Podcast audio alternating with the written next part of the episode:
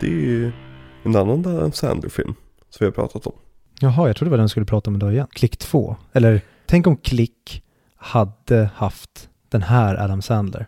Ja, fast jag menar, är han verkligen så annorlunda än från den vanliga Adam Sandler? Tycker du inte det? Jag tycker verkligen, alltså okej nu, nu hoppar vi rakt in i, i problemen med, mina problem med den här filmen. Och de stavas Adam Sandler. Hmm. Välkommen tillbaka till Audio Videoklubben. Audio, video, en bra podcast. Det är mina önskestövlar. Ja. Eh, välkommen tillbaka. Eh, videopodcasten där vi pratar igenom oss olika, pratar oss igenom olika miniserier med filmografier och filmserier och franchises och så vidare.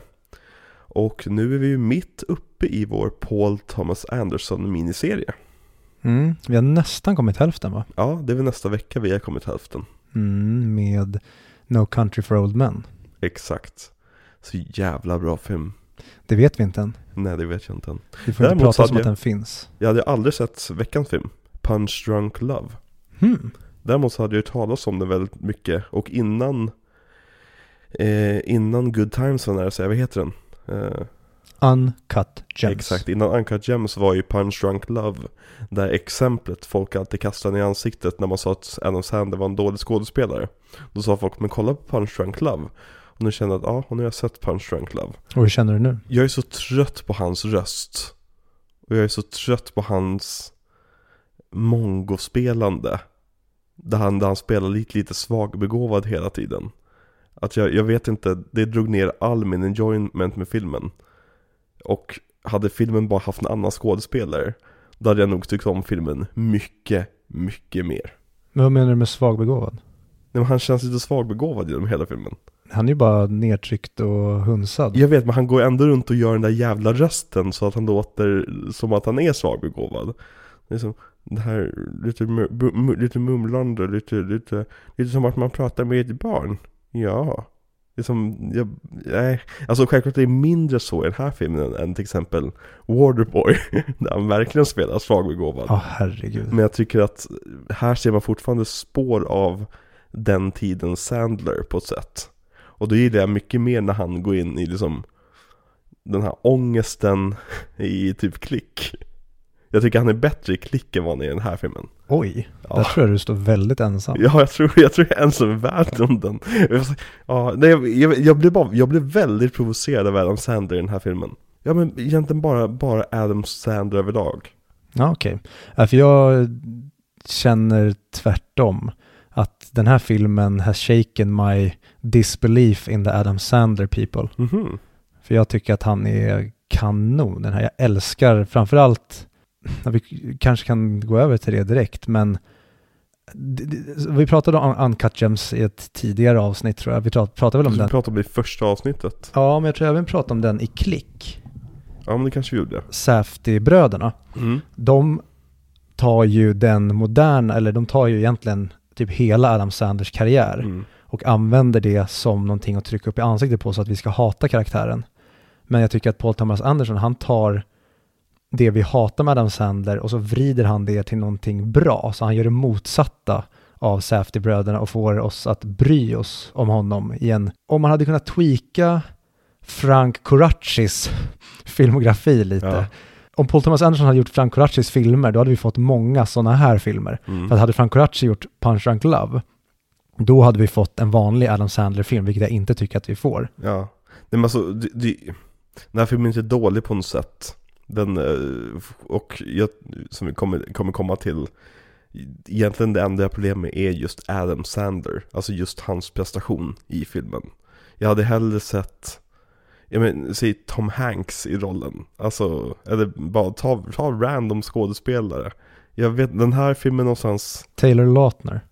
Visst, vi testar. Bara ge mig någon annan än Adam Nej men den här filmen fick mig verkligen att acceptera för mig själv att nej, jag gillar inte Adam Sandler alls.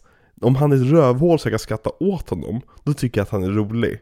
Men jag, jag tycker inte, han är en Amy Adams för mig. Att jag ser rakt igenom honom. Då går det helt enkelt inte. Ja. Så det var vi- den här veckans avsnitt. Eh, tack så mycket för att ni har lyssnat så mycket på den här podden. Eh, Ja, nej. Ja, vi har väl inte sagt det, att du heter Alex och jag heter Viktor. ja men exakt, vi glömmer det ibland. Vi glömmer typ alltid det. Ja, och det var någon vecka jag hette Viktor och du hette Alex också. Mm, men vi kan göra det den här veckan också. Jag heter Ja. Alex. Och jag heter Viktor. Mm, då har vi löst det. Mm, mm, Vi har haft två veckor i rad där vi har varit liksom väldigt, eller jag i alla fall, varit väldigt utlämnande med personliga saker.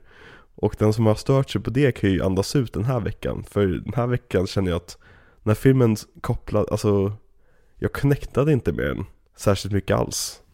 Men vadå, du ringer ju porrlinjer hela tiden och frågar efter phone sex. Och blev scammad. Ja, Gud, jag såg det komma. På mils avstånd så fort de frågade om hans social security number.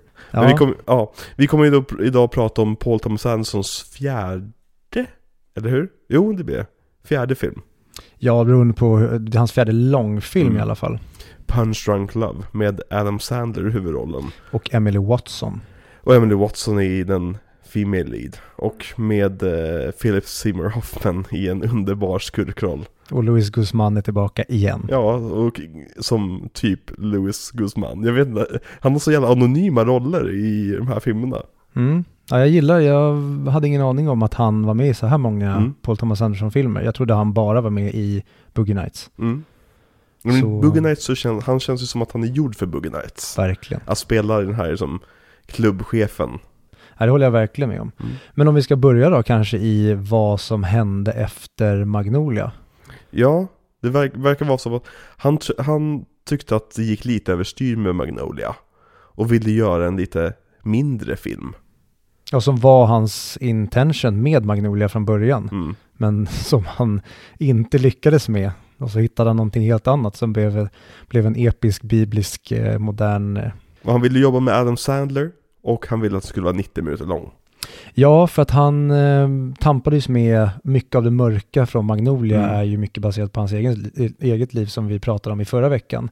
Och då ville han, dels ville han bort från det här spektaklet som hade blivit efter Boogie Nights och eh, Magnolia och kanske gå till någonting mer småskaligt. Och han, han tog en liten paus för att varva ner och kanske komma i, till en gladare plats. Då kollade han på massa Adam Sandler-filmer för att Adam Sandler var ju en box office-hit vid det här laget. Mm. Och han eh, bara kände att oh, den här snubben vill jag ha med i min film. Mm. Och som du säger, han vill göra en 90 minuters film för att, som han själv säger i en intervju, att jag vill inte ta lika mycket tid av er som jag gjort i mina tidigare filmer. Jag vill Nej. göra någonting mer tight.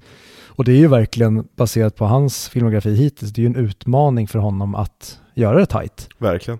Nej men det, är- och det, det är ju också skönt med en filmskapare som inte bara kör i samma spår hela tiden. Mm.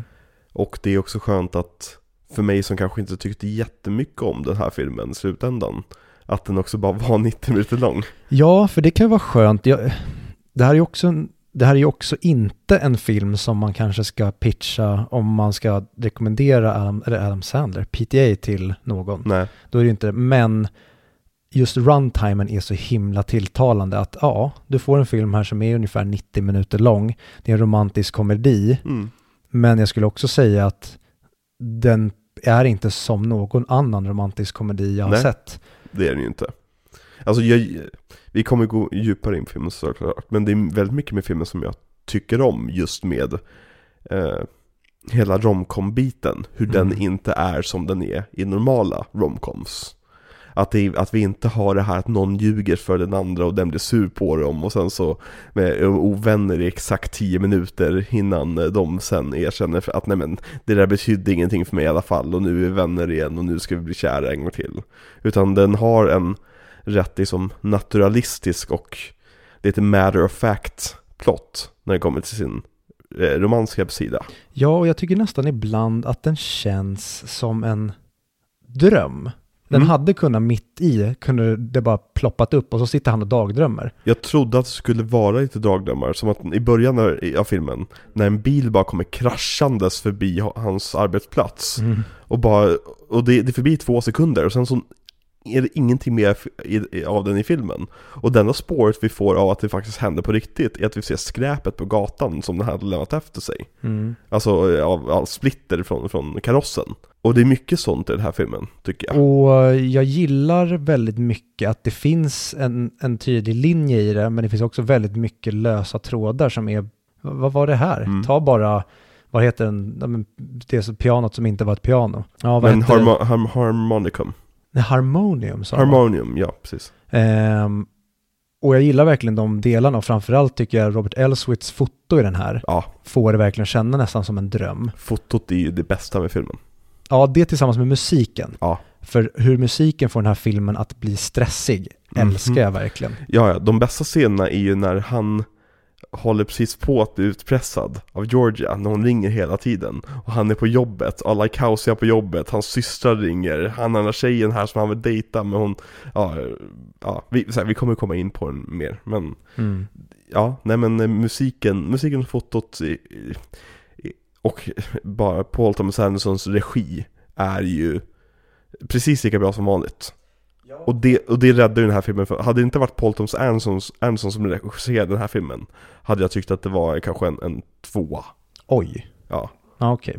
Ja, jag håller med om att, för att för mig hittills, jag kommer att ge mig ett betyg när vi är färdiga, jag tycker väldigt mycket om den här filmen, men samtidigt så lämnar den mig väldigt dissatisfied. Jag, jag vill ha mer. Jag, jag tycker att det finns otroligt många intressanta bitar som kanske då faller på att han vill göra en 90 minuters film snarare än att han kanske hade gjort den här till två timmar och få Mm. in ännu mer bitar, kanske ännu mer antagoni mot eh, Philip Seymour Hoffmans karaktär.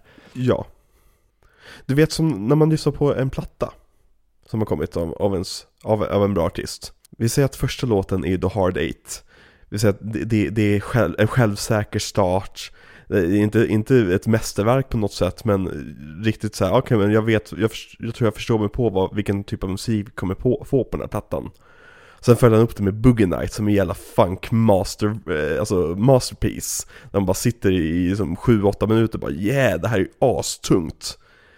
Nästa låt på plattan, Magnolia, ett 17 minuters epos i Pink Floyd-stil med typ eh, sju olika musikstilar som kommer och går in i varandra. Och sen har vi den här som är typ en liten ukulelevisa och han sitter och sjunger i två minuter och sen så är det över. Och jag känner så här, det är skönt att, det, att han också har gjort sådana här filmer. Men jag, jag är lite besviken. Och hade det här hade det här varit hans senaste film och att vi hade behövt vänta fem år på nästa, nästa Paul Thomas Anderson-film Då hade det varit lite som att jag känner med, med Fincher just nu.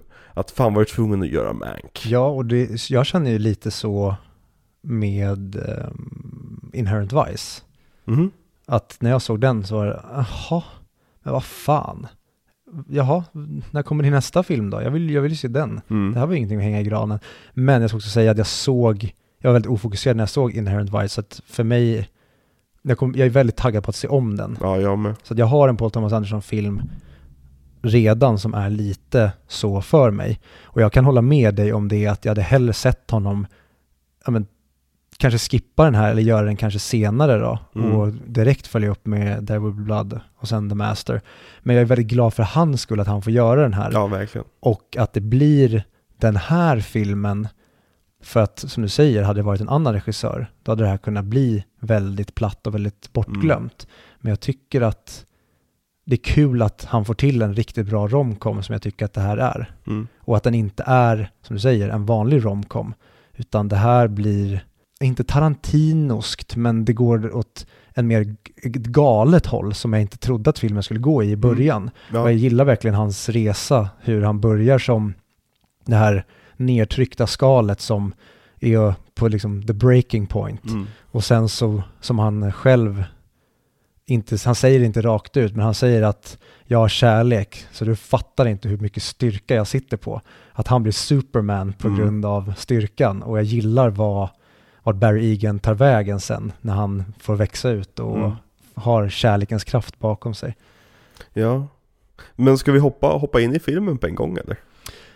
Eh, varför inte? Vi kan ju dra bara någon extra bakgrundsgrej. Att Ja. vi, det finns ju ett element i den här filmen av de här kupongerna och puddingförpackningarna. Ja, det Och det är ju baserat på en riktig person som heter David Phillips Mm. som gjorde exakt den här grejen.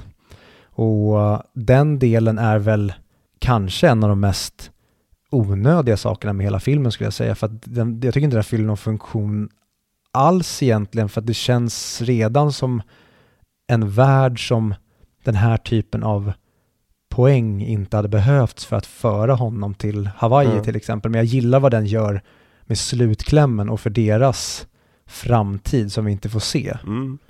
Det är typ den biten filmen jag tycker om mest. Jag hade hoppats på att det hade han- handlat mer om det. det. Eh, det här som supermatematiska killen som lyckas räkna ut att ni är dumma i huvudet med den här promotionen. Och det, det där är ju också, det, det var ju en stor, på 90-talet. Vet, vet du vilket företag Hoover är? Nej. Hoover är ju som de som var som brittisk hovleverantör av dammsugare. Hoover i, England, att säga Hoover det är samma sak som att säga dammsugare. De är liksom på Google-nivå när det kommer till brand recognition i England. Mm. Men på 90-talet så hade ju de haft en recession, eh, på 80-talet. Så det var väldigt låg köpkraft i England. Så det de gjorde var att de tog fram en kampanj att om du köper produkter för minst 100 pund så får du en, en eh, tur och returresa till eh, USA. Saken är bara att den här tur och returresan var värderad på 600 pund. Så om du köper produkter för 100 pund får du en resa för 600 pund.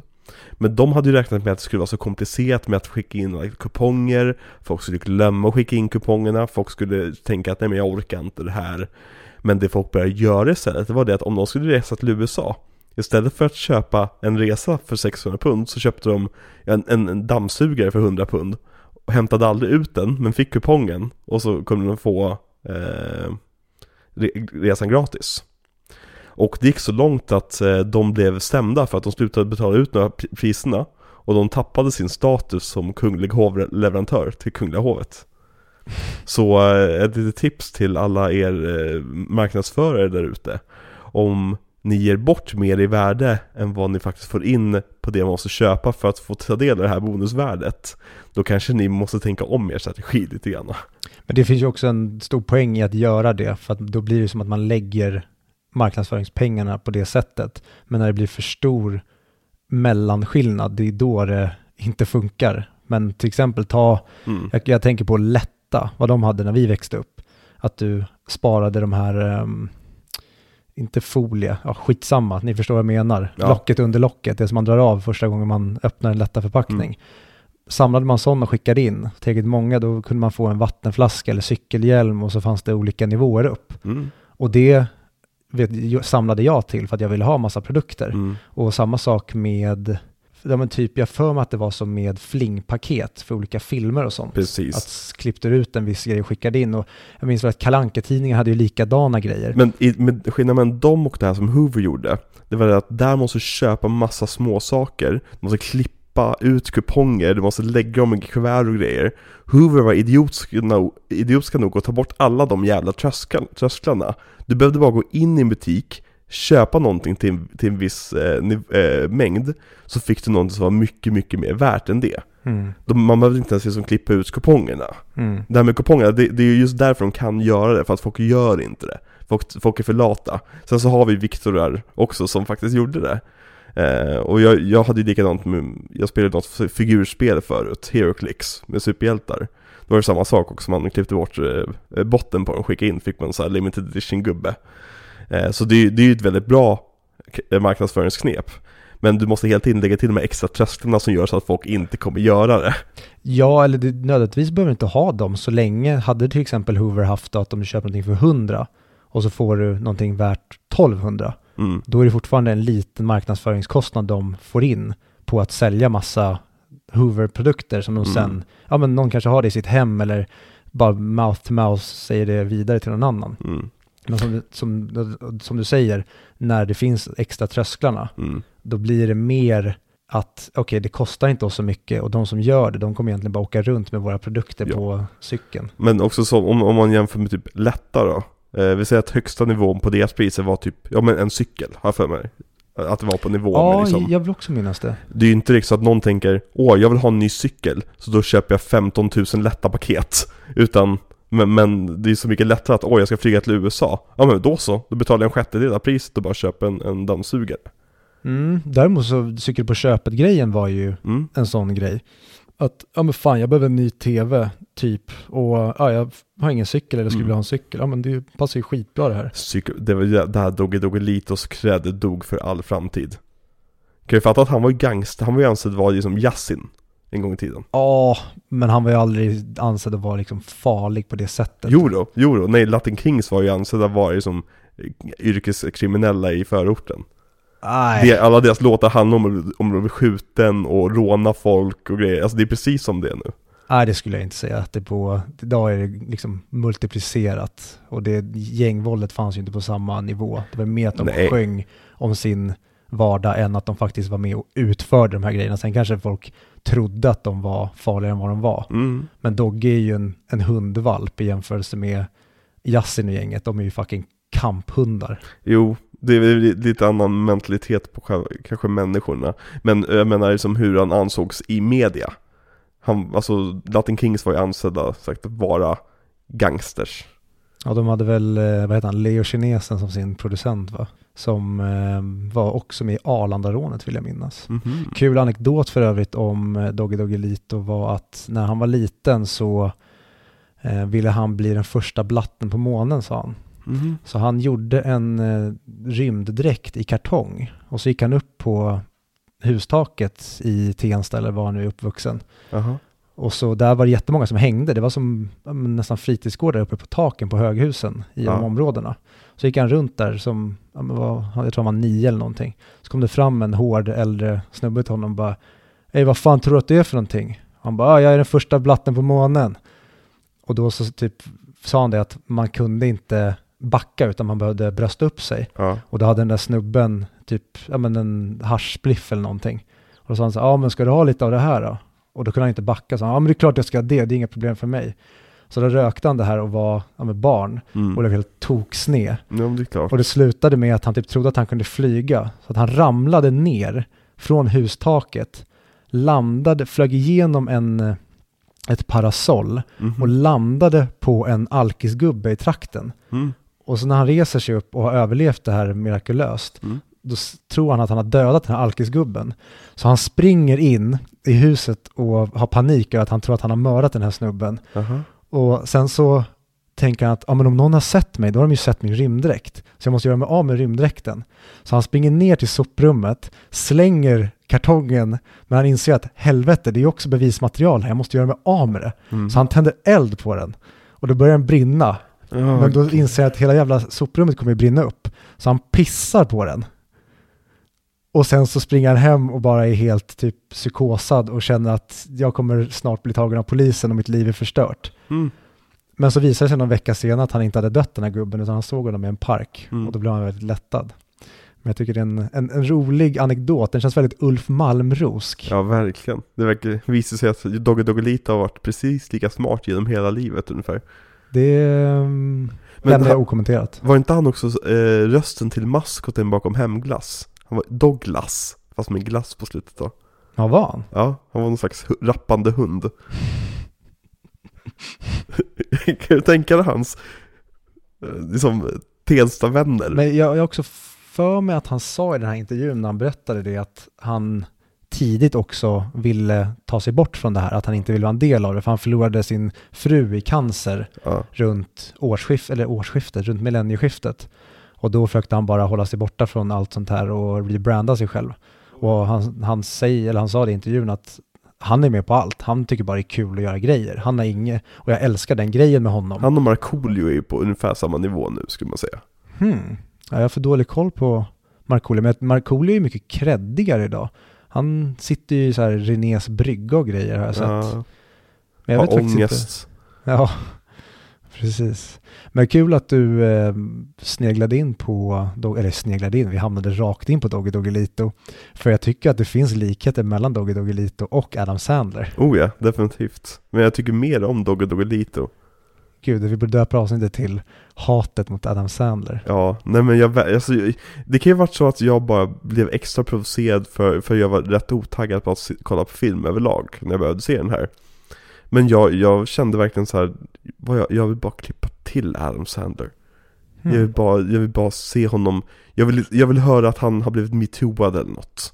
Jag vill bara bli av med Adam Sandler, kan, jag- kan jag få slippa honom resten av mitt liv? Ja, jag, jag, det känns så konstigt att jag sitter här i den försvarande ringhörnan. Verkligen. För jag kollade på intervjuer med Adam Sandler och PTA eh, inför promotionen av den här filmen. Ja. Såg bland annat en, jag såg en bedrövlig intervju, eller det var inte att intervjun var bedrövlig, men de var i Cannes. Mhm. Och så har de i Cannes en intervjuare som inte pratar engelska.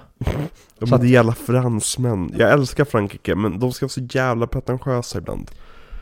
Ja, och jag förstår inte att om du nu har en internationell filmfestival, sett en människa där som pratar engelska, the common language hos de flesta.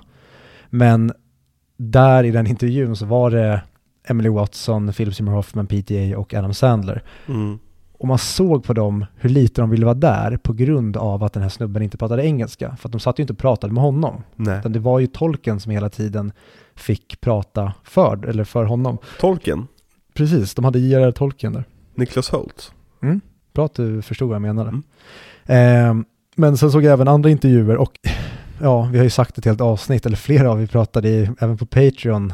Ehm, nej, just det, det var bara i klickavsnittet som vi pratade om eh, Frank Coraci och Adam Sandler. Mm. Så det är faktiskt bara ett eh, vanligt main feed avsnitt där vi ja, men lite grann hatar på Adam Sandler. Men när jag sett intervjuer nu med honom, speciellt när han och PTA är tillsammans, Ja.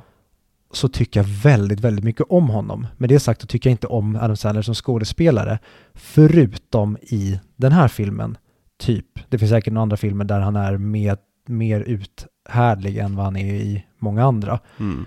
Men hur mysig relation PTA och Adam Sandler verkar ha. Mm. Och det känns som att Adam Sandler verkar ha gjort någonting väldigt bra för PTAs mentala tillstånd Mm. efter Magnolia. Att han, de verkar ha haft roligt på inspelningen och Adam Sandler producerar ju många av sina egna filmer och är en extremt arbetande och ambi- ambitiös person. Han är ju hur många Verkligen. bollar i luften som helst. Han hade tre filmer på väg ut när eh, Punch Drunk Love skulle komma ut.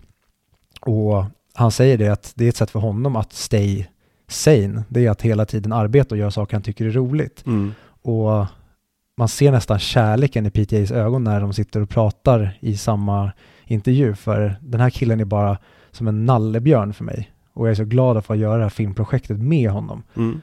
Så det är mycket av eh, Phil, eller min kärlek till filmen kommer från den, de, det intrycket jag fick av dem tillsammans. Vad kul. Det är nog första filmen vi pratar om där, där du är mer positiv till den än vad jag är.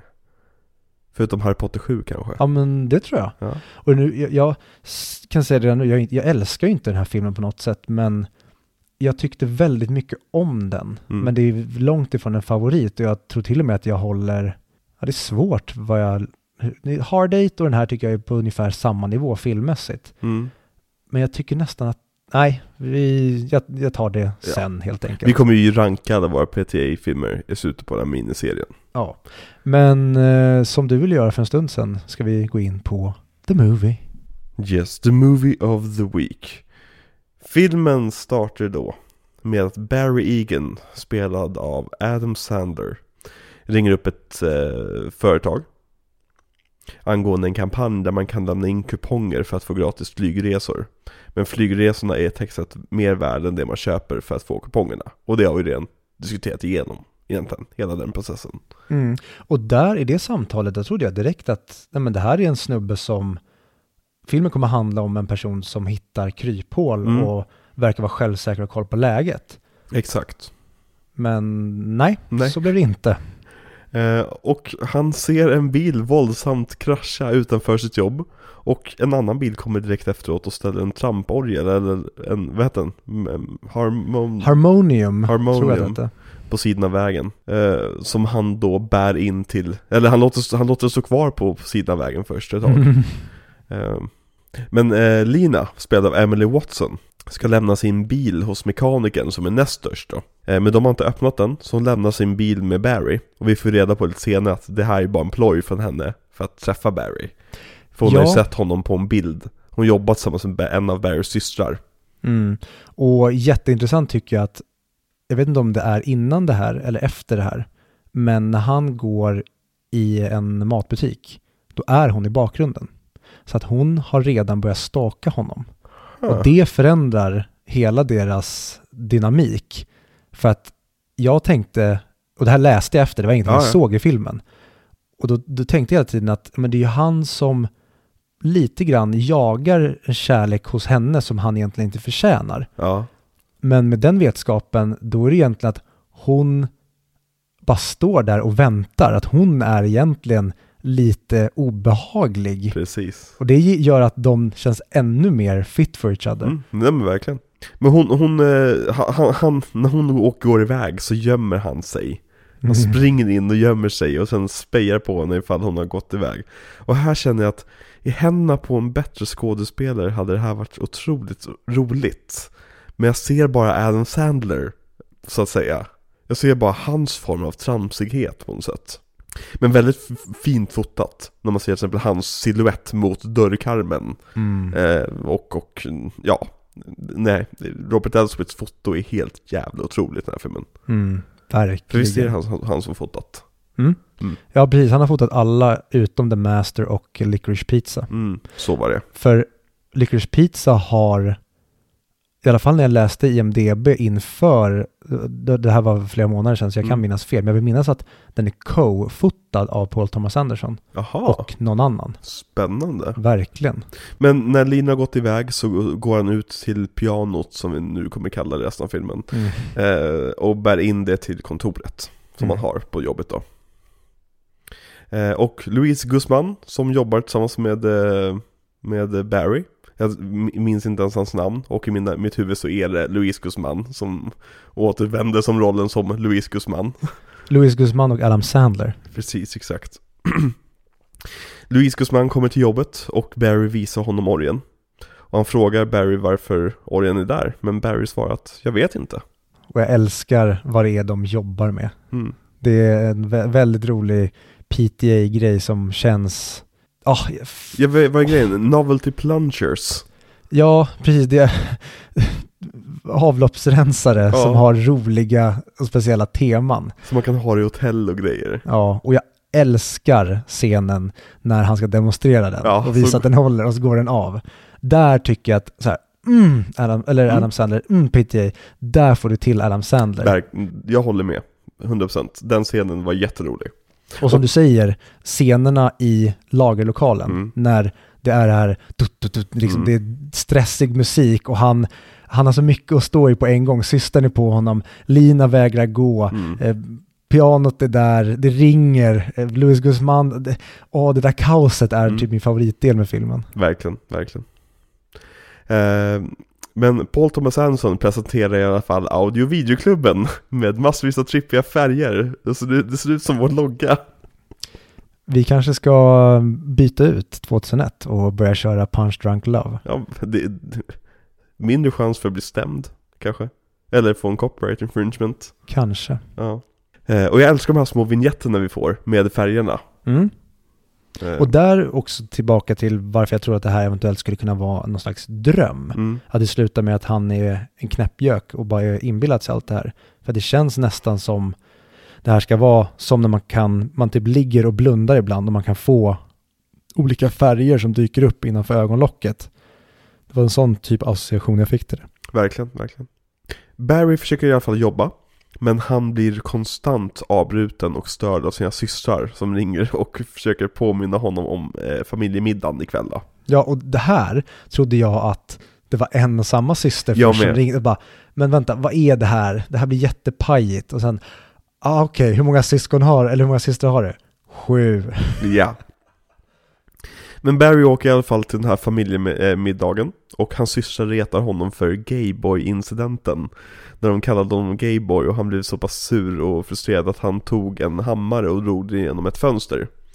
Eh, och Barry ballar ur till den graden att han eh, tar en hammare och slår genom fönster.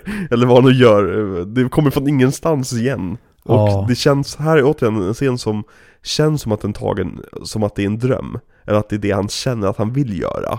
Men att det inte är det som händer. För att nästa scen så är han ju intagen i, i ett rum tillsammans med sin svåger. Mm. Och jag älskar den scenen. Ja, Man tror att, eller hur, hur lost han är att han tror att det är doctor patient confidentiality. Och sen bara, men jag är dentist. precis. Så bara, men det måste väl ändå gälla. Och så vet man, precis när han säger det, så vet man att dagen efter, då kommer det här nått systern. Ja, ja, självklart. Självklart. Jag förväntade mig nästan att systrarna skulle dyka upp i, i Hawaii sen också. På grund av att de säger just, berätta inte för mina systrar att jag är i Hawaii. Mm. Eh, men det kommer vi till sen. Eh, men han frågar i alla fall den här svågen om han kan skaffa hjälp till dem, för han tycker inte om sig själv, Barry. Eh, och Barry bryter sen ihop i gråt och går därifrån. Och sen är scenen slut. Ja, och här kände jag så mycket mer för Barry Egan än vad jag någonsin trodde jag skulle kunna känna för honom. Och här vill jag verkligen att, snälla, jag vill bara att du ska hitta kärlek och bli lycklig igen. Sen är väl nästa scen, eller så är det någonting emellan, men när han är- hemma. Innan dess så går han ju runt i köpcentret och letar efter kampanjer. Det är då han upptäcker puddingkopparna. Och Ja, det är väl okej. också då som eh, Emily Watson, vet hon? Lina. Alina. Ja, precis. Det är då hon är i bakgrunden. Ja, det måste ju vara det. Mm.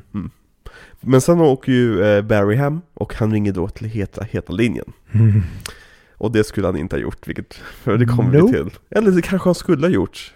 Han kanske växer som människa på grund av allt det här. Ja men precis, att det är ju ett nödvändigt ont för honom. Det är ju tyvärr en ofrivillig att gå in i liksom drakens grotta som Ja. det blir. Att det här är någonting han måste överkomma för att kunna komma ut som den riktiga Barry Egan i slutändan. Ja. Men det som hände i alla fall, han, har lämnat, han lämnar ut all sin personinfo, inklusive sitt personnummer och sitt nummer. Och han väntar på att samtalet tillbaka ska komma. Och här kände jag direkt att de kommer inte ringa tillbaka. De har precis tagit all din perso- personinfo. Och jag kände att han är så dum, han, han, verkar vara, han verkade vara så intelligent innan med sin, sitt trixande med kupongerna och grejer. Att jag kände, är du så dum att lämna ut ditt personnummer över telefon? Uh, och inte, just det med telefonsex också, finns det fortfarande? För jag minns att det var, ju, det var ju reklam för det i slutet på varje jävla tidning när man var liten känns som, eller när man var liten, när man var tonåring. Så heta linjen, 19 kronor minuten. Ja, frågan är om det existerar, för existerar överhuvudtaget borde det göra, Mm. men det kanske inte gör. Men för att internet måste väl ha ersatt det? Att Exakt. du, att, du, du kan ju bara gå in på ett random forum och prata med någon som låtsas vara kvinna. Ja, eller det finns väl till och med att du kan gå in och typ betala en summa och ha som en slags här live-sex-akt. borde ju- Ja, Live Jasmine tror jag att det heter. ja det så- låter som att jag försöker låtsas som att jag inte vet vad det är. Men det, det dyker pop-ups ibland när man eh, typ, ja. När man är inne där och snurrar. Ja men när man är inne där och snurrar, du vet vilka sidor jag brukar Men nu gå in jag spelar halloween-musiken igen. Ja precis, exakt. Eh, nej, så det är, mm, vad säger man, det är ett eh, avtryck från en svunnen tid, det tror Jo, jag. verkligen. Ja. Ett tag trodde jag att det skulle vara eskort där han inne. Det hade varit ett snäpp mörkare. Ja, verkligen. Och hu- hur hade då filmen kunnat gå vidare med att han får ett ansikte på någon om det hade dykt upp? Tänk att han bara skulle ha en kväll där det kommer över en kvinna och hon, Hon har Bild- mask på sig. ja det skulle, men jag tänker att om det hade varit som en vanlig eskorttjänst antar jag, där det är en person som låtsas som att nu ska vi vara med varandra och ha sex. Mm. Men han vill bara, för det, det handlar ju inte, det här är ingenting sexuellt. Han är ju Nej. bara ensam. Och det här är hans, det, det, vad säger man? Han hade lika gärna kunnat ringa till någon som är en bekant. Ja. Men det här är hans sätt för att det här kan aldrig nå mina systrar. Precis. Så här finns det ingenting som kan komma och bita med arslet. But uh, you just wait boy. Ja. Nej men eh, han blir uppringd av Georgia som har eller, hon- utför telefonsex mot hans vilja nästan praktiskt taget. Han vill bara prata om någonting normalt och hon vill bara uh, Are you touching yourself big boy? Så här, no, not right now, I'm kind of retarded, so bla bla bla bla. Och här gillar jag också väldigt mycket Adam Sandlers, hur PTA reglerar hans humor. Ja. Att hon frågar om hans byxor är neddragna Mm. och allt möjligt och han bara vill ta det därifrån. Mm. Han vill bara prata om hur han mår, men det väl inte hon. Jag måste gå på muggen.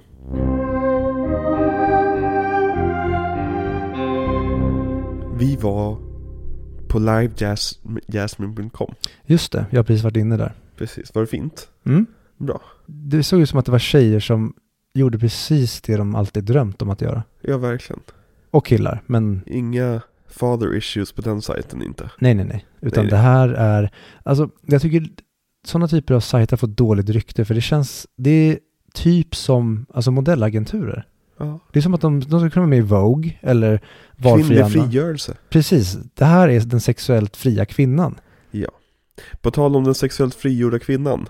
Morgonen efter telefonsexet så ringer eh, Georgia tillbaka till Barry och börjar be om pengar. Först är hon väldigt snäll och försöker manipulera honom till det. Men så fort han börjar säga att nej men nej jag har inga pengar. Så, här, men du var, sa ju att du var CEO. Så, här, ja men jag ljög. liksom. eh, då blir hon, eh, börjar, börjar hon hota honom med hans personliga info. Men han ljuger ju samtidigt inte utan han säger bara att han har ett företag. Men han har inte berättat att det är framgångsrikt. Ja, nej precis exakt. Han, han pratar ju sen om att han måste ja, men, hitta en, en liten ny väg för att kanske breaka upp och kanske inte ligga på någon närmare plus minus noll-sida. Men det har ju inte han berättat för henne, men hon tar ju det bara som att ja, jag har ett företag, ja men då har du pengar. Precis, exakt. Men Barry börjar i alla fall noja och han spärrar alla sina kreditkort. Men Barrys syster kommer förbi jobbet och hon har med sig då sin arbetskamrat Lina. Eh, och i den här scenen då så får hon, eh, så får han också ett till samtal från Georgia som fortsätter att hota honom. Och här har vi den här stressande scenen där Mm. allting bara händer hela tiden. Vi har stressen med systern, utpressningen, kaos på jobbet, telefonen som ringer, pianon som står där, puddingen som alla vill veta vad fan det är om. eh, Hans kostym. Ja, hans kostym, svågen och det har vi Lina Och det slutar med att Lina bjuder i alla fall ut Barry på en dejt framför alla Mm, för det är ju den konstigaste biten. Det är ju att när hon ser hur han agerar här, Ja, att hon ändå går tillbaka. ja Och då börjar jag undra lite, tycker hon synd om honom här? Jag tror, alltså jag tror att hon tycker om det hon ser helt enkelt Ja men det är det som jag tolkar det sen som att det är. Men Mm. här trodde jag att det nästan, hade inte systern varit som hon var, då hade det nästan varit att systern har betalat henne för att ta ut honom på en dejt. Ja, Men sen är det verkligen att hon är ju intresserad av honom. Och det tycker jag är så himla fint att hon är bara pure. Hon, vill, hon tycker bara om honom och hur han ser ut och att han verkar vara en vänlig person. ja verkligen Men det sista som händer här är då att Georgia ringer tillbaka en sista gång Och praktiskt taget förklarar krig mot Barry Och Georgia jobbar ju då för en man som heter Dean Som spelad av Philip Seymour Hoffman Och här har vi ett av filmens största problem för mig Mhm. Att Philip Seymour Hoffman inte var med i typ varenda scen Ja, för när vi kommer komma till den scenen sen. Men när han bara säger Shut up! Shut, shut, shut, shut, shut up! Det Ja, är typ en av de bästa linesen i hela filmen när de börjar skrika på varandra. Jag älskar, jag hade velat, nästan velat ha en film som kretsar kring bara deras antagoni. Som blir verkligen mer än, att det kanske är att, ja men ta Dean trycker ner Barry under hela filmen, Mm. att han kanske jobbar i lokalen bredvid. mm, Så är det sen att det blir en rise för Barry och han Mm. äntligen lyckas besegra den här mobbaren. Verkligen, jag tycker att det finns mycket outtömd potential i den här karaktären Mhm. med Dean Men speciellt eftersom Philip Seymour Hoffman alltid är så jävla bra i sina Oh, roller shit. Det finns, en- jag såg, eh, det fanns massa extra mm, scener och sånt till. Jaha. Och då har de spelat in en eh, reklamfilm för hans madrassföretag. Åh, Där han går uppe på, om det är en container eller en lastbil. Och så ska han hoppa, Hoppa ner Ja, och så och- halkar han av den Han, han hoppar ner eh, till en lite lägre an- Ja. nivå. Landar på madrasserna, studsar av och landar rakt ner i det är, det asfalten. är en remake på en riktig Ja, är det? Ja, det, det, de, den var ju med i 100 höjdare Den Mhm. reklamfilmen The, The Mattress King, han går med elgitarr längst uppe på, på, ja, på, på en lastbil Mm. och studsar ner och sen bröt svanskotan tydligen, den, den killen eh, Kul! Och så springer de här brorsorna fram och Ja frågar men hur det har precis, gått. exakt, precis Mm. Nice, okej, fan vad roligt Mm. Anywho, nej men uh, Philip Seymour Hoffman är alltid det bästa med filmen Ja, han är så jävla bra. Ja, Och jag såg idag filmen Windfall Jaha. med Jason Segel, Lily Collins och Jesse Plemons. ja, ja men vi pratade ju om Jesse Plemons förra veckan Ja, och Eller Jesse. Plemons i den filmen. Jag sitter bara och tänker Åh, jag vill ha mer Philip Seymour Hoffman Ja. jag vill ha mer av Jesse Plemons. Alltså jag hade velat ha en, en till fader och son-film med de två. Gärna en typ road-komedi. Verkligen. Där de är kanske, för i Windfall spelar han en typ av Mark Zuckerberg-karaktär. Okej. Han är en jätteframgångsrik miljardär. Ehm, och är ett asshole. Mm. Och är så här super, vad säger man, ja, men, han är den moderna negligeringen av den vita rika mannen. Mm. Och det är kul att se honom i den rollen. Men Windfall, vad, vad, vem har gjort den? Eh, Charlie McDowell Jaha. vill jag minnas att det var som hade regisserat den. Jag trodde du skulle säga McDonough. Ja, det hade varit nice. En, en till McDonough. Mm. Brod. Och den är skriven av eh, Seven-regissören, vad heter han? David Fincher. Nej, eh, han har ju tre namn. Åh, gud vad det står still nu. Fincher regisserade ju Seven. Jag menar författaren. Jaha. Philip Baker Hall. Ja, men han har ju ett sånt namn. Ehm, Philip Seymour Hoffman. Inte David Foster Wallace. Eh, vad fan är han heter? Ehm, Åh, gud. Charles Foster Kane. Vi, vi säger att han heter eh, David Foster Fincher. Brett Easton Ellis. Nej, Nej. men vi är, ju- vi är där nästan. Åh, gud. Kevin, ehm, Kevin Andrew Walker heter han. Okej. Så heter han. Mm. Tack att jag hjärn, hjärnskadan eh, tog ett eh, break. Så, tillbaka till eh, filmen. Ja, alltså Philip Seymour Hoffman. Rest in fucking peace. Det Mm. går inte att säga för många gånger. Men hans karaktär Dean, the mattress man, eh, anlit, anlitar i alla fall några bröder för att åka till Barry och utpressa honom. Mm. Och det här är lite kul, temat i filmen med stora familjer. Att, att Barry har jättemånga systrar. Och de här är jättemånga blonda bröder. Och vad var det med Dean? Att hon inte hade någon familj alls, eller hur? Ja, och han säger typ eh, good for you. Ja, och precis. hon typ bara, nej, verkligen inte. Nej. Ja, det är intressant. Det känns väldigt mycket som att den här filmen i mångt och mycket är ett first draft. Och att den kunde ha utvecklats på samma sätt som Magnolia utvecklades Mm. till någonting större. Det håller jag med om. Och jag tror faktiskt att jag hade tyckt om det lite mer om, om, om det var liksom en till plott med i filmen. Mm, jag, hade, jag tycker verkligen att den här filmen skulle haft en halvtimme till. Mm. Och kanske, men det, det är så svårt för att det blir samtidigt som en palette cleanser för Jo. hela hans filmografi och vad, han behövde kanske göra den här för att sen få ur sig There Will Be Blood och The Master. Och, Som är väldigt, två väldigt tunga filmer. Ja men precis, att han behövde bara rensa av sig allting. Men i en perfekt värld, ja, jag är helt med dig på att Mm. jag hade velat se en mer utvecklad och mer mastodontig variant av det här. Mm. Eh, Barry och Lina går i alla fall på den här dejten och han berättar om sin plan med puddingarna och allt sånt där. Och Lina påminner honom om Gayboy-incidenten en gång till. Och han tappar humöret så han går in på ett, i ett badrum och trashar det på restaurangen. Mm. Eller snarare, först ser det ut som att han misslyckas med trasher för han lyckas ju inte med någon typ, typ av trashning. Men i den här filmen så är det ju inte så att han bara kommer undan med sånt när man, när man gör sådana saker. Utan han blir tillkallad till hovmästaren sen som bara ehm, Trashade du vårt badrum precis? Och han försöker ljuga, ljuga om det bara nej nej det var, det var inte jag så här. Jo men jag ser att dina händer blöder. Så här, nej men det var inte jag. Och det eskalerar hela tiden där med hovmästaren. Till slut säger hovmästaren som att gå härifrån. Nej men det var inte jag. Jag kommer ringa polisen. Det var inte jag. Jag kommer slå sönder dig. Och då fattar väl Adam Sandler att oh, okej, jag kan kanske inte sluta där.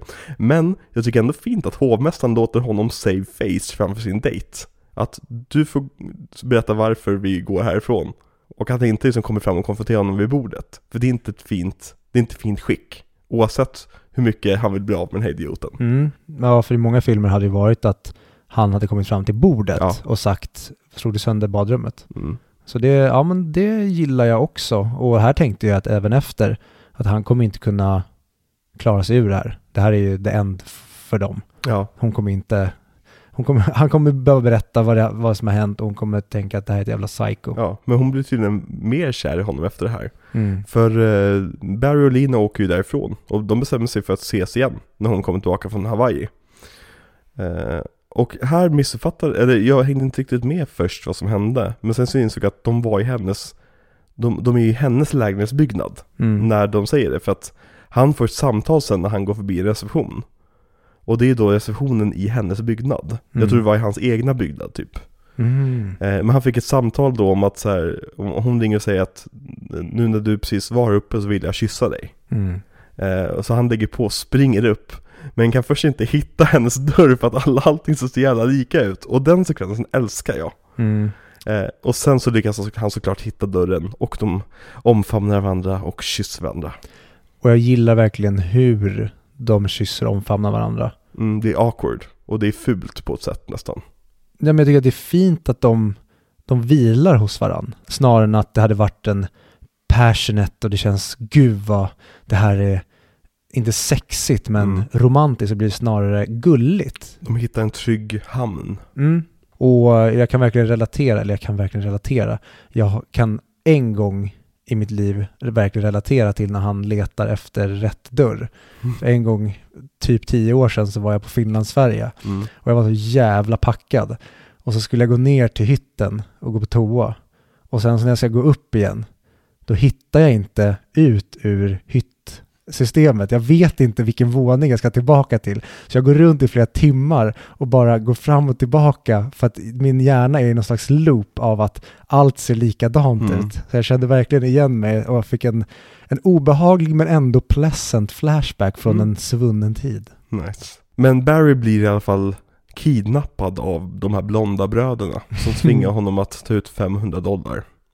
Och sen så blir han då slagen och hotad och han flyr. Och här tycker jag är Adam Sanders sämsta scen i filmen, när han flyr. Och han gör här konstiga miffo-ljud under hela flysekvensen. Helt med. Och jag tycker verkligen att så här, Jesus Christ Paul, håll tillbaka honom. Han kan vara tyst och fly. Mm. Det funkar jättebra för det är en vacker, eller vackert fotad scen, den är bra med musiken och allt sånt där. Jag gillar hur han kanske rör sig och hur han spejar efter dem och så vidare. Men just de här valen att göra de här konstiga ljuden i varenda andetag han gör, tog mig verkligen ur hela scenen. Mm, jag håller med. Jag hade till och med velat ha det ännu mer, som du säger, att han bara springer. Mm, De har till och med kunnat göra det till en skräckscen, Ja. snarare än att han ska blaja bort det. precis. Men han berättar i alla fall för Luis Guzman eh, om eh, att han måste åka till Hawaii. Men måste köpa lite fler puddingkoppar för att det ska gå ihop. Mm. Och, så de går iväg och försöker eh, köpa fler puddingkoppar och han är helt manisk inne på eh, supermarketen. Och man säger att Luis Guzman gör det bara för att det är hans chef. Ja, och han är ju orolig för den här människan redan tidigare. Men här Ja. börjar jag undra, vad fan är du på väg någonstans? Mhm. Och det är väl i den här scenen som Adam Sandler dansar. Mm, ja precis. Och jag gillar verkligen, här börjar ju skalet, eller här börjar han ju ömsa skinn. Mm. Här börjar han få lite mode, ja men lite, inte ens i närheten av samma nivå, men det är lite som Jokers, eh, Joker-dansen. Att, ja men här börjar någon våga ta ut svängarna på en offentlig plats och bli mer sig själv. Jo men jag, jag, hå- jag håller med, jag håller med. Eh, men det visar sig i alla fall att de här kupongerna som han har på puddingkopparna Det kommer ta företaget som eh, tyckte om ungefär, vad är det, 6-8 veckor att det ska gå igenom. Så han kan inte direkt fly till Hawaii med de poängen. Men han bestämmer sig för att åka till Hawaii i alla fall. Mm, och jag älskar det att här har vi ett hinder, men den nya Barry, han gör ändå. Mm, precis. Men han kan inte hitta Lina, eh, såklart, för att Hawaii är stort. Så han ringer sin syster och hotar henne till döden, vilket är nog min favoritscen med Adam Sandler i, i hela filmen. När han liksom börjar snällt, alltså, eller vänligt liksom, och sen bara går djupare och djupare in i hotet, desto längre samtalet går. Ja, och jag trodde att vi skulle få mer av en slags redemption-scen med alla systrarna. Ja. Att han på något sätt skulle få, få ge tillbaka på dem. Mm. Men det är ju bara praktiskt taget den här scenen Mm. där han får visa att don't fuck with me anymore. Och då får man väl tolka det själv då. Och det är samma sak, in, i den här filmen kanske jag inte tolkar det som att systern meddelade vidare till de andra. Men i en mer utforskande film som kanske hade innehållit mer av systrarna. Då hade det varit coolare, eller bättre tycker jag, att få se hur han får en helt annan typ av relation till sina systrar. Mm. Och helt plötsligt är han brorsan som alla lutar sig på, Mm. snarare än att han är brorsan som alla boxar på. Ja men det är lite det här som jag saknar i filmen. Alltså lite, jag saknar lite uppföljning med, med andra trådar än bara kärleks och eh, utpressningshistorien. Mm. Jag tycker att i en Paul Thomas Anderson-film, det jag gillar mycket med dem är att de är så jävla outflashade. Mm. Att det, det känns verkligen som att du kan öppna en dörr och så pågår en, en helt ny historia där inne. Och så kan du bara sätta dig och kolla på den en stund och sen så, nej men jag är färdig här nu går jag in i en ann annan dörr. Jaha, där borta hade några sex, ja då går jag bort och kollar på dem där borta. Jaha, nej men på vägen dit såg jag någon dra en lina, okej, vad gör, håller de på med? Mm. Att det känns som att man är i det här huset fyllt av massa stories. I det här så är det som att vi sitter i, i jag är i Barrys lägenhet och bara följer med honom.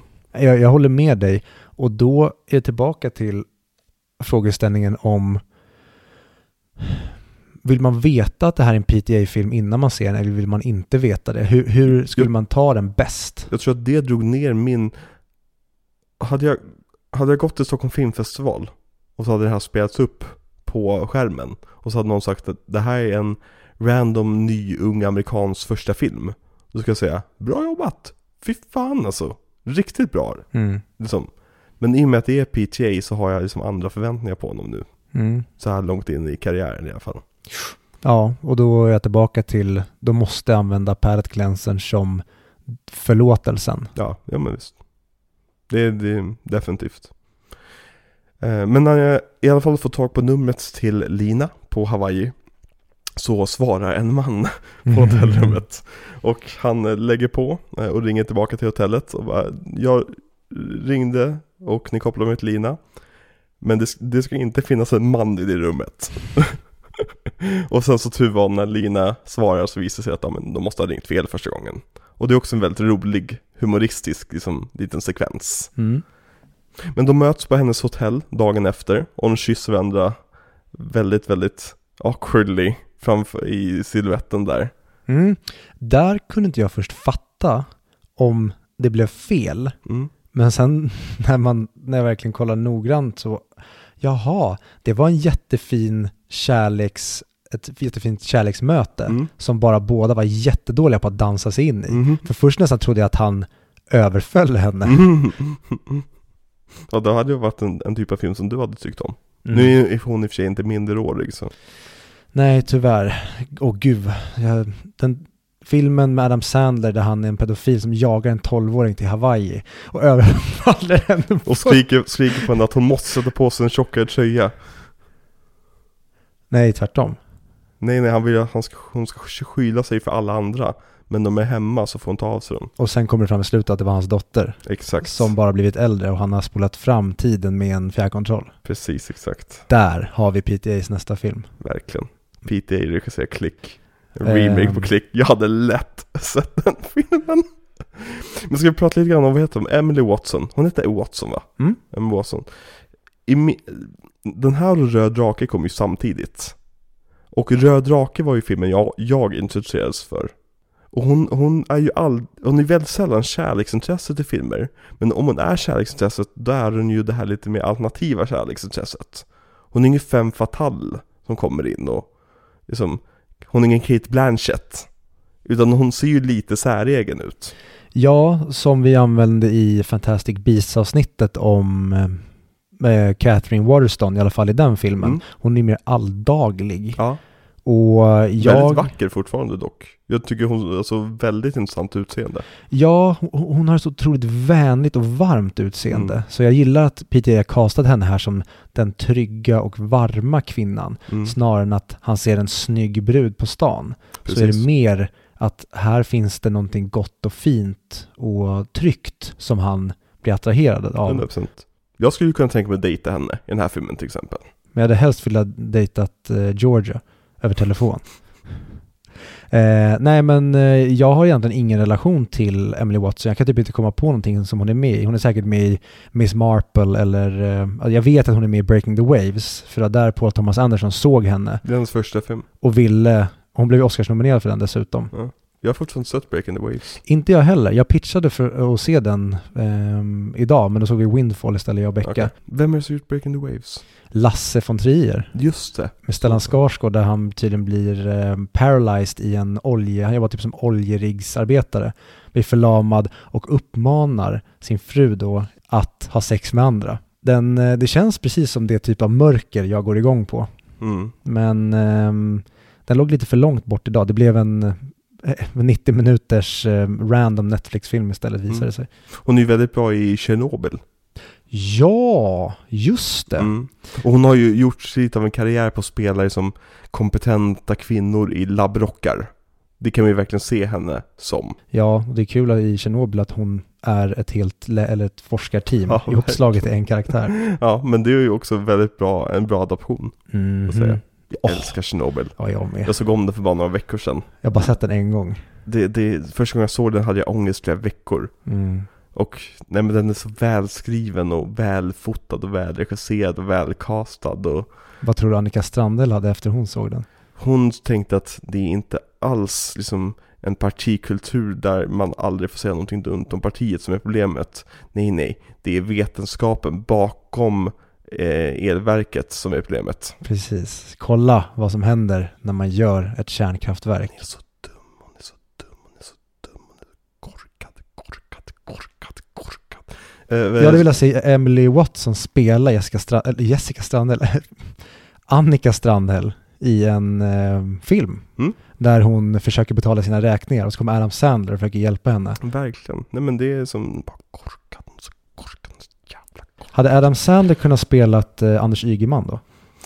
Ja, alltså bägge liksom känner jag lite grann samma sak om att de är som, de är korkade, så jävla korkade. Så jävla provocerade, de är så korkade, korkade. Ja, ja nej, eh, eh, vart var vi? Eh, Punch Drunk Love? Just det, just det. Barry får följa med Lina upp på rummet och han sover över. Dun, dun, dun. Dun, dun, dun. Eller bow chicka wow wow. Om Victor får bestämma. Jag klipper in halloween-musiken här igen. Eh, Men dagen efter så ringer Barry till Georgia för att få tillbaka sina pengar. För nu har han lite stake, äntligen. Både bokstavligen och metaforiskt. Och lämnar ett väldigt tafatt meddelande på hennes, hennes telefonsvarare. Och att typ Ja. så, men snälla kan, kan inte jag bara få tillbaka pengarna? Och det var väldigt elakt det du gjorde. Eh, gör rätt för dig. Hejdå. Och jag gillar att han, att de får in det, det här försöket. Mm. Att han i alla fall, okej jag testade det Mm. innan Hulken sen kommer ut. Ja, verkligen. Och vi kommer väl komma till det när som helst, men när vi kommer till det så vill jag prata om just Utah versus inte Utah. Så uh, continue så kommer jag till det när vi kommer till det. Ja, för Lina och Barry kommer ju tillbaka hem till Kalifornien. Eh, men i bilfärden hem från flygplatsen så blir hon prejad av, av eh, de blonda bröderna. Och Lina börjar blöda. Och här har vi min favoritscen i hela filmen. När Barry hoppar ur bilen och bara spöar kompetent och lugnt som satan bara spöar skiten ur alla de här bröderna. Mm. De här olycksandarna som har förföljt honom. Och här känner jag bara, åh, ja, äntligen brann det till lite grann i den här filmen. Äntligen känner, känner jag någonting här. Kommer resten av filmen vara det här? Kommer han jävlas med din nu tillbaka? Det kommer vara underbart att se. Men det händer ju inte. Det händer lite grann. Lite grann. För Barry, Barry ringer ju då upp, inom citationstecken, Georgia. Och är nu pissed off. Och ber om att få prata med chefen, Dean. Och han får då eh, prata med Dean, Dean som är för, i början förnekar allting. Eh, men när Barry säger åt Dean att go fuck yourself. Då är det som att någonting tänds i Dean. Mm. Och Dean tappar tålamodet och hotar att döda Barry. Ja, och sen åker ju han till Utah Mm. och lämnar Lina på sjukhuset. Och hela den delen, för att jag, de bor ju i ehm, San Fernando Valley. Mm. Vet inte hur långt det är till Utah. Men varför ens placera i Utah? Varför kunde det inte då ligga i lokalen bredvid? För att det makes ännu mindre sens att han ska åka dit, utföra det som han gör Mm. och sen tro att han ska hinna tillbaka till sjukhuset om Ja. hon ska vara kvar. Det hade varit mycket bättre då om han i ett tidsperspektiv åker till hans eget jobb, Mm. eh, till den platsen och sen kommer tillbaka och tror att han ska hinna, hon inte är kvar. Utah är väl en grann, grannstat? Är det det? Ja, och jag tror att San Fernando Valley ligger ju på, på gränsen mot Utah. Så det kan mycket väl vara så att han åker som mellan Tyresö och Haninge. Alltså egentligen, men jag tror att hela grejen med att de är i en annan delstat, det är det att de inte kan eh, bli dömda i Kalifornien för det de håller på med. Med sin, bedrägeri. Det var så jag tolkar det som det. Ja, okej. Ja, men då har jag en förklaring till det. Ja. Men då säg att man hade kunnat jobba sig runt de delarna så är, tycker jag det är väldigt synd att det här inte är en mer lokal person som Ja. har dykt Men- upp i hans liv som typ den snygga killen i skolan som får alla tjejer som han till slut får ge på käften, likt eh, Peter Parker och Flash Thompson. Men avståndet till Dean gör det bara så mycket roligare att när han väl dyker upp hos Dean nu så har han for, och han fortfarande har telefonluren i handen så blir det bra mycket roligare om det hade varit över gatan. Verkligen, men det får mig ju återigen att tänka att är det här på riktigt? Ja, precis. För då, det känns som att, har du hållit, alltså, har du suttit, eller va- varför? Det är en grej om du hade gått dit, Mm, men du har ju varit i ett fordon. Mm. Du har behövt lägga ifrån den här. mm. Varför tar du upp den igen? Det, det, för mig blir det, jag tycker att skämtet är väldigt kul, men när jag börjar tänka på det i, om jag vill ha en riktig kontext, så blir det väldigt märkligt. Men han lyckas i alla fall få Dean, få Dean att ge sig och att säga att det räcker. Mm. Eh, vad, är, vad, vad är citatet? That's that. Ja, Ja, ja, precis. Och sen han går Efter ut att så, han har hotat med väldigt mycket stryk och sagt att jag är starkare än vad du någonsin kan tänka dig. Och så, så, ger sig Dean och typ så här: okej, det är kul också, eh, snygg detalj, att när Barry går iväg, då Dean typ halkar mot honom. mm, För att bara dragningskraften av den här liksom storkuksnumret som går iväg. Ja men han står så spänd, Ja, så att när bara auran försvinner, då tappar han lite balansen. precis. Och Dean kan inte hålla sig och bara springer efter och ska håna honom en sista gång. Och där trodde jag att okej, nu får du spö Dean. Ja. Men eh, Barry lyckas bara vända sig om tillbaka. I didn't fucking tell you! Och så går han därifrån. That's that. Ja. Ja, är jättebra och jag älskar den eh, redemptionen som han får där, Barry. Mm. Att han, åh vad skönt att nu är han ute ur sitt skal Mm. och nu ska han hem till sin kvinna och han ska ta och han ska helt enkelt bli den nya Barry och leva ett lyckligt liv framöver. Mm. För när Barry kommer hem eh, så springer han över. Och den, jag gillar inte det att han springer med den här orgen hela tiden varje gång han bär den. Det är lite Wes Anderson, du förstår vad jag menar? Mm, absolut. Och jag tycker, när jag tänker mig på den här filmen, filmen känns väldigt Coen-bröderisk. Ja. Och när du säger det, ja, den, den, det är mer nästan skulle jag säga en Coen-bröder och lite Wes Anderson-inslag än Mm. en PTA-film. Verkligen. Vilket är, å- återigen, jag unnar PTA den här filmen. Mhm. Alltså, det, det är inget fel på den här filmen, whatsoever. Det är bara det att den inte håller samma episka nivåer som man brukar komma upp i. Men Barry springer över med orgen hem till Lina. Och han ber då om ursäkt om att han lämnade henne på sjukhuset. Efter att ha erkänt det här med eh, eh, sexlinjen Mm. och allt sånt där. Och de kysser varandra och håller om varandra. Och det sista vi får se i filmen är Lina som kommer upp bakom Barry och eh, skär halsen av honom. Nej, eh, kramar honom när han sitter och övar på sin orgel. Mm. Och eh, slutet gott, allting gott. Kort och koncist. Ja men det är en fin liten, liten kärlekshistoria och det är en fin också historia om en, om en man som har hållit tillbaka sin ilska väldigt, väldigt länge och äntligen får ett utlopp för den ilskan. Mm.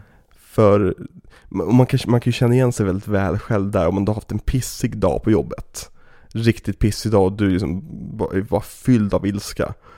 Och så bara så här, jag hoppas nästan att ni kommer fram till en idiotvägen hem och muckar gräl med mig. Bara så att jag får liksom frikort att klippa till någon bara så jag blir av med den här ilskan i någon sekund. Jag hoppas att någon säger att, ja men, eh, varför kollar du snett på mig? Eller vad fan som helst. Men eh, det kommer aldrig. För vi bor i Sverige. Jag får bära ilskan inom mig tills den exploderar. Men jag vet vissa områden du kan åka till där det skulle funka skitbra. Ja, eh, Djursholm, Lidingö och eh, Danderyd va? Mm, Ja, bra. Precis. Jag har bokat flygbiljetter. Jag har köpt puddingkoppar. Mm. Mm. Det är den svenska. Där har vi ju Ulf Malmros nästa film. Precis. Så vad, vad, vad tycker du om den här filmen överlag? Jag tycker väldigt mycket om den.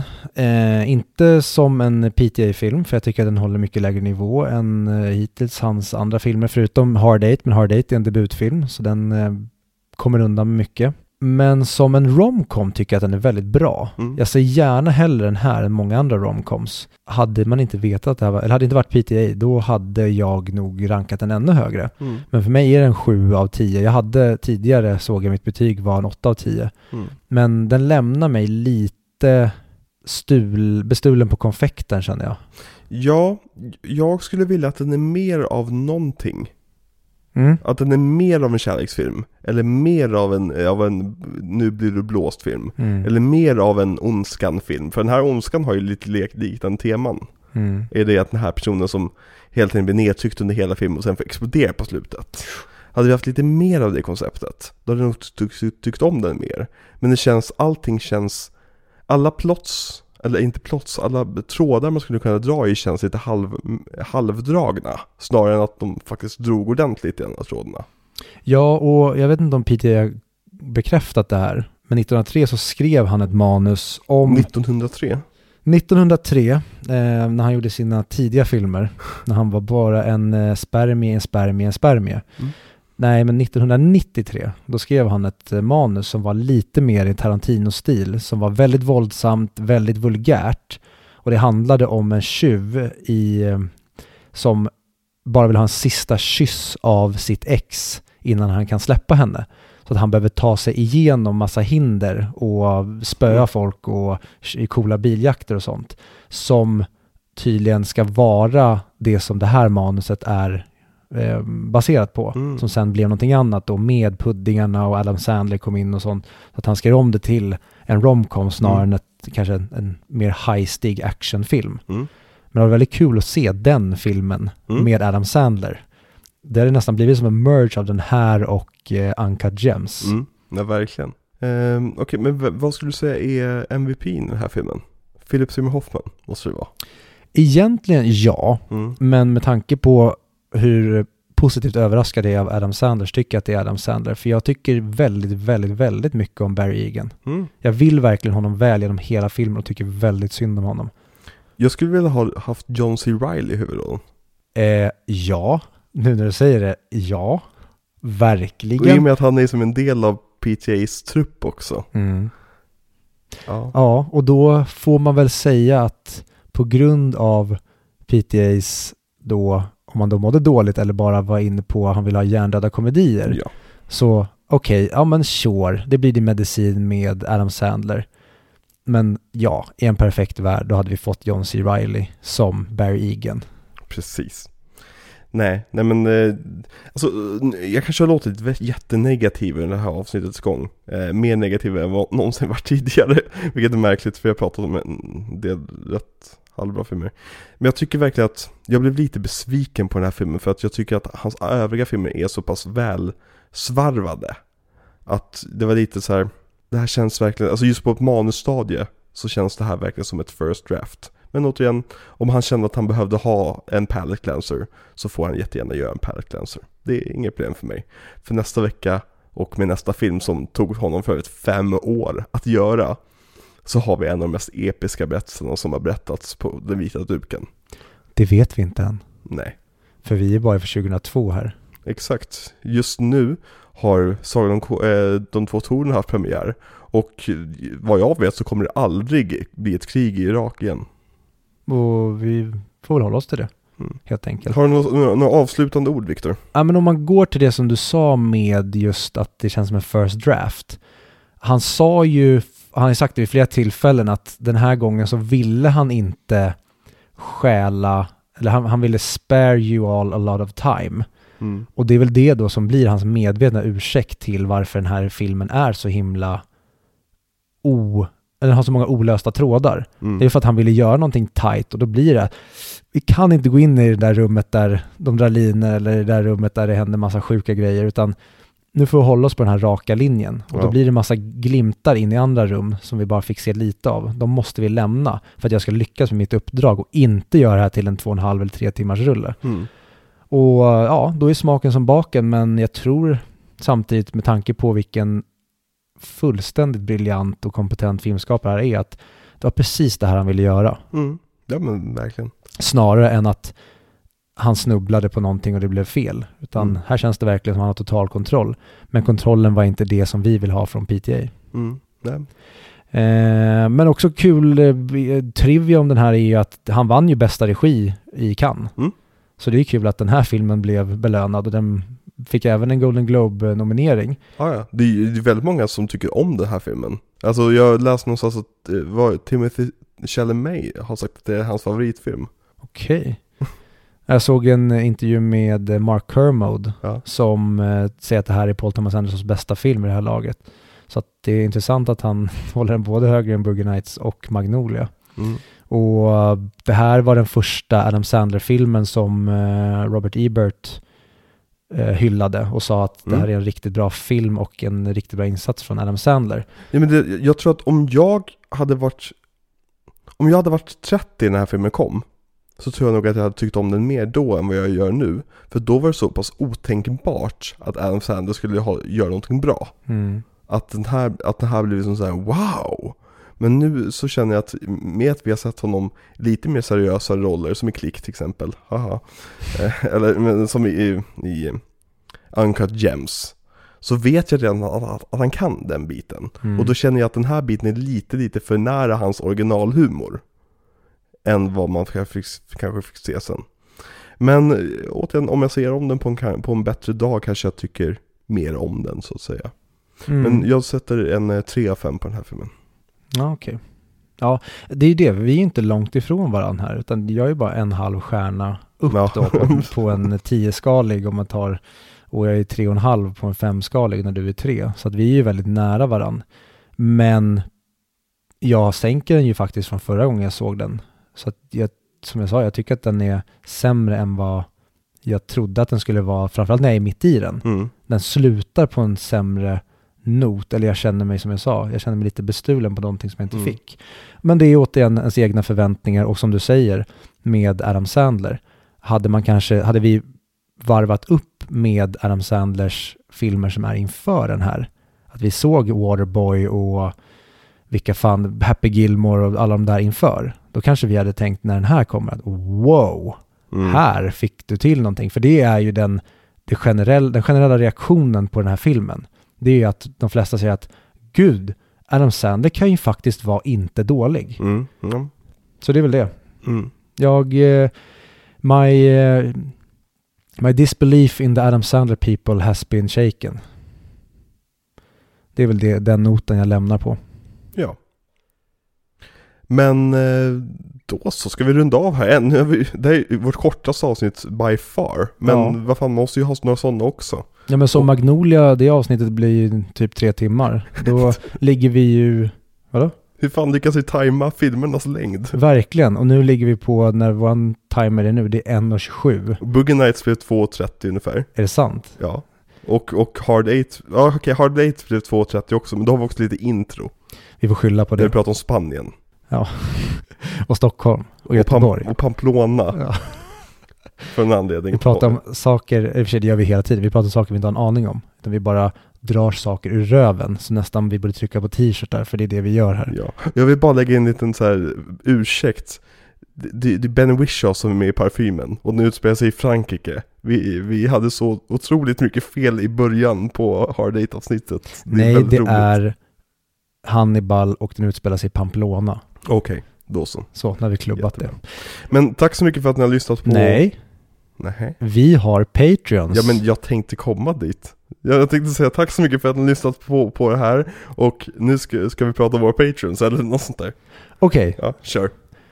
Tack alla ni vackra, fina, söta, rara, underbara Patreons för att ni eh, just nu hjälper oss att eh, jaga Harry Potter och den förgrymmade ungen. Mm. Och eh, vet inte riktigt vad, hittills nu, vi spelar faktiskt in det här innan Oscarsgalan börjar ju om ett par timmar. Ja, precis. Så- Om, om, vi, om ni känner att vi är lite sömniga idag, det är för att vi, det här är absolut sist senaste avsnittet vi har spelat in.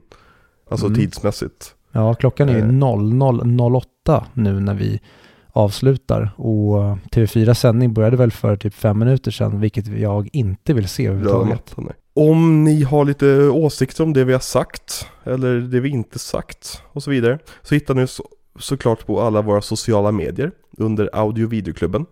Man kan också mejla till oss på gm, äh, audiovideoklubben at gmail.com Och jag märker att Viktor han svarar Han svarar er tydligen när ni skriver. Och jag, jag glömmer att Jag ser inte ens att någon har svarat och sen ser jag att ni har en hel jävla konversation i inkorgen med någon av våra lyssnare.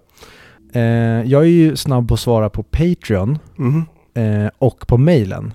Men jag har, eh, jag är just nu i en process där jag håller på att ta bort mina sociala mediekonton. Mm. Så att sociala medier, där är jag inte snabb på att svara. Jag kan säga det också, jag har precis tagit bort Twitter. Eh, Jag har haft kvar Instagram mest för att jag är inte en daglig Instagram-användare. Så att om ni vill få tag på snabbt så kan ni alltid skriva på Instagram så ser jag det på en gång. Annars så egentligen mail eller skriva på Patreon-sidan. Eh, ja, Vi vill välkomna Filip Lind som har blivit en eh, nattklubbare. Så att eh, mm. vi hoppas att du har varit inne nere i källaren och hittat något riktigt obehagligt. Typ att någon står och piskar på Dumbledore eller att eh, någon gör en riktigt obehaglig dans med Peacemaker. Eller kanske har klammor i nippelsen med Batman. ja precis. Vi har ju Paul Dano som står i hörnet och sjunger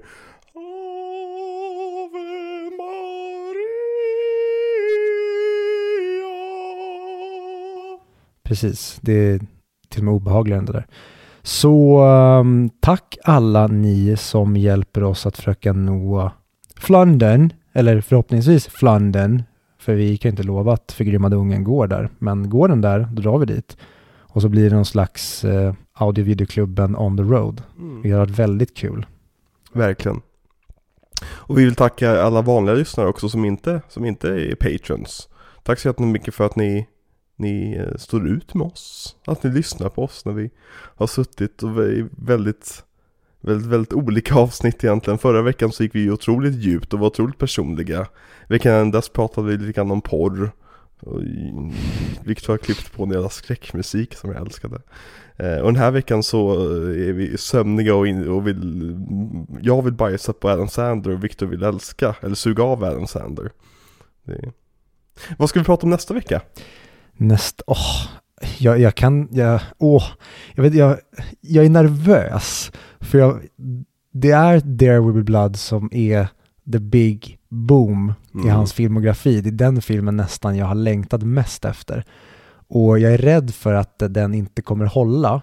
Men samtidigt vet jag att min rädsla är helt obefogad. Den för jag vet att den kommer hålla utav bara hela vete. Och då blir jag nästan rädd för, kommer vi bara sitta och runka av Danny Day-Lewis i tre timmar nästa vecka? Eller hur, vad, vad kommer det bli för någonting?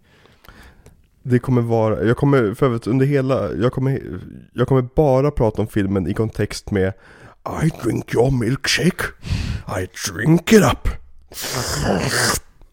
Och vad han säger? Bastard from a basket. Mm. Bastard from a basket. Gud. Ja, nej, det där underbart fina familjedramat vi ska se nästa vecka, det ser jag fram emot. Mm. Ja, verkligen. Det är en film som då handlar om milkshakes. Mm, är inte det prequelen till The Founder? Ja, men precis, exakt. För det är väl Michael Keatons farfars far, eller om det bara är hans farfar, som sen ja, föder, han föder ju inte, men han hittar en kvinna som föder grundaren till McDonalds. Jesus Christ, jag gick du bort mig i, din, i ditt skämt här. Eh, Be Blood är en film om, det är en prequel till The Founder helt enkelt. Jag, jag tror inte folk vet vilken film The Founder är. Tror du inte? Nej. Anywho, det är filmen om McDonalds, jag tror den är mer populär än vad man tror. Ja, kanske. Jag har den på Blu-ray. Väldigt nice eh, biopic eller vad man ska säga. Mm. Jag gillar verkligen den i en tid när man var väldigt trött på sådana typer av filmer. Mm. Ta, ja, ta typ Imitation Game som inte handlar om Mhm. samma grej men det handlar ändå om en, en riktig person. Ena handlar om han som uppfann datorn praktiskt taget. Andra handlar om han som tog över McDonalds-franchisen. Precis, en These person förändrade världen. En person förändrade världen, en person... Vad Ja, Nej, det, okej. Ja, det är det är kontentan Ja, av den filmen. blev jag inlurad Viktor. Oj, det hade fel. Blir du in, ja. Så först attackerar du sen blir du inlurad i mig. Nej, jag innebär inte att jag är inte den brittiska regeringen. Eh, ska vi runda av det här? Jag tänkte vi skulle försöka göra det. Mm. Men det jag ville säga var med att Imitation Game som då handlar om någonting som har förändrat oss som art. Mm. är en film som, eh, den var Mm. väl den var väl intressant men jag lä- lägger den bakom mig. Men The Founder, den hade jag väldigt kul med. Mm. The Founder är en, är en redigt bra film. Mm. Och Michael Keaton, det var ju lite hans revival ju. Mm. Eh, Birdman kom ju först och sen The eh, Founder typ Ja ah, efter. okej, ja just det, Birdman ja. Som jag inte tycker om tyvärr. Gör inte? Nej, jag har försökt se om den. Jag tror jag har sett om den två eller tre gånger. Och varje gång så tröttnar jag på framförallt fotot, hur det är som en one take. Ja. Men jag tycker, jag tycker väldigt mycket om den, men den gör mig matt väldigt tidigt och jag känner att den blir väldigt repetitiv. Men Jag har inte eh, sett om den förrän jag såg, sen jag såg bio. Inarito skulle vi kunna köra. Det är rätt kort äh, filmografi också. Eller hur? Ja. Det är väl... eh, För han har bara gjort Pans labyrint, eh, Barnhemmet och Crimson. Peak. Ja, precis. Eh, eh, eh, Roma. You Mama Tuttar eh, Bien. Ja, ju Mamma Tambien. Eh, Harry Potter fången från Azkaban. Precis, exakt. Mm. Ehm, han är ju en, eh, en, en, eh, karriär som känd eh, som artist för fotbolls-VM 88 98 med eh, Då kallas han i och för sig för Ricky, Ricky Inarito Go, go, go, alle, alle, alle. Precis, var det 98 eller var det 2000? Det var helt rätt 98. Ofta jag tog den, Verkligen. ja Jag hade den som singel Magisk. Det, där har vi en banger. Mhm. Riktigt bra. Och sen var det 2000 som det var eh, E-Type, Campione? Ja, det var ju en svenska Nej, den var väl officiell? Jag tror inte det Det tror jag. Du vet säkert bättre än jag gör om det här Okej, Inarito, ja det hade varit väldigt kul Eh, The Revenant har jag inte sett om sen jag såg om den tätt inpå nej. den hade kommit ut. Så den skulle jag verkligen vilja se om. Det var också sån här film jag såg med pappa och han inte tyckte om alls Det var en, vad var det, han hade sagt om en, en Skådespelarfilm skådespelarfilm. Vilket jag tycker är så bra beskrivet för man förstår exakt vad man menar Ja, verkligen. Och så här, alla filmer borde ju vara skådespelarfilmer men Det är bara vissa som är det Yes, men eh, det var väl allt för oss egentligen. Nu slocknar ljusen här framför mig också, vilket jag ser som ett tecken.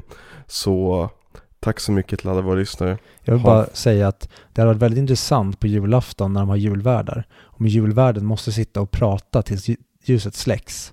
Så att typ Arne Weise hade dött av utmattning. Ska vi vara julvärdar på, på julafton? Fast i vår egen version av audio-video-julen.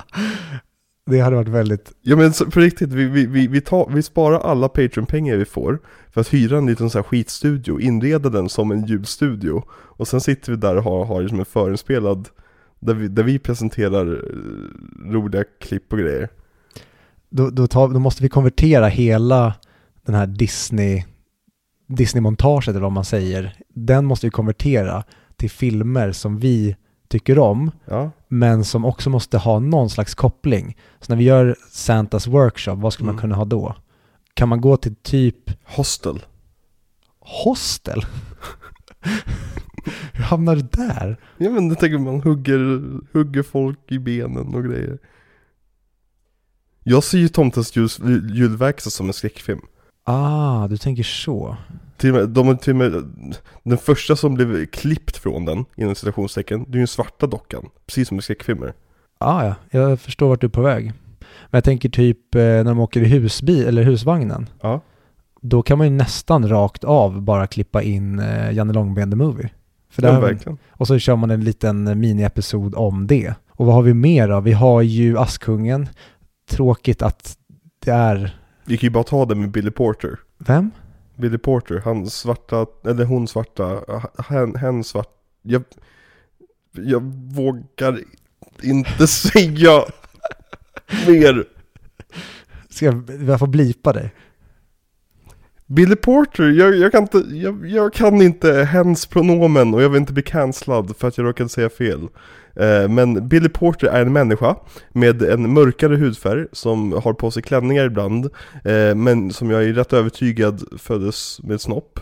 Eh, och eh, den personen eh, var intervjuare på förra årets Oscarsgala.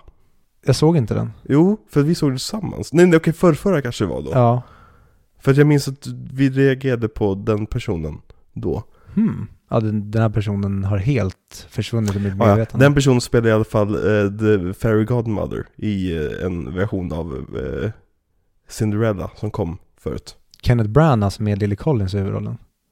Eller Lily Collins, nej vad heter hon? Lily James? Jag har fortfarande inte sett den versionen förresten. Inte jag heller. Och jag kommer aldrig... Ja, De Ja, här det är Kenneth Branagh. Ja, jag vill minnas att han, han har regisserat den. Ja. Och de här Disney-remakesen.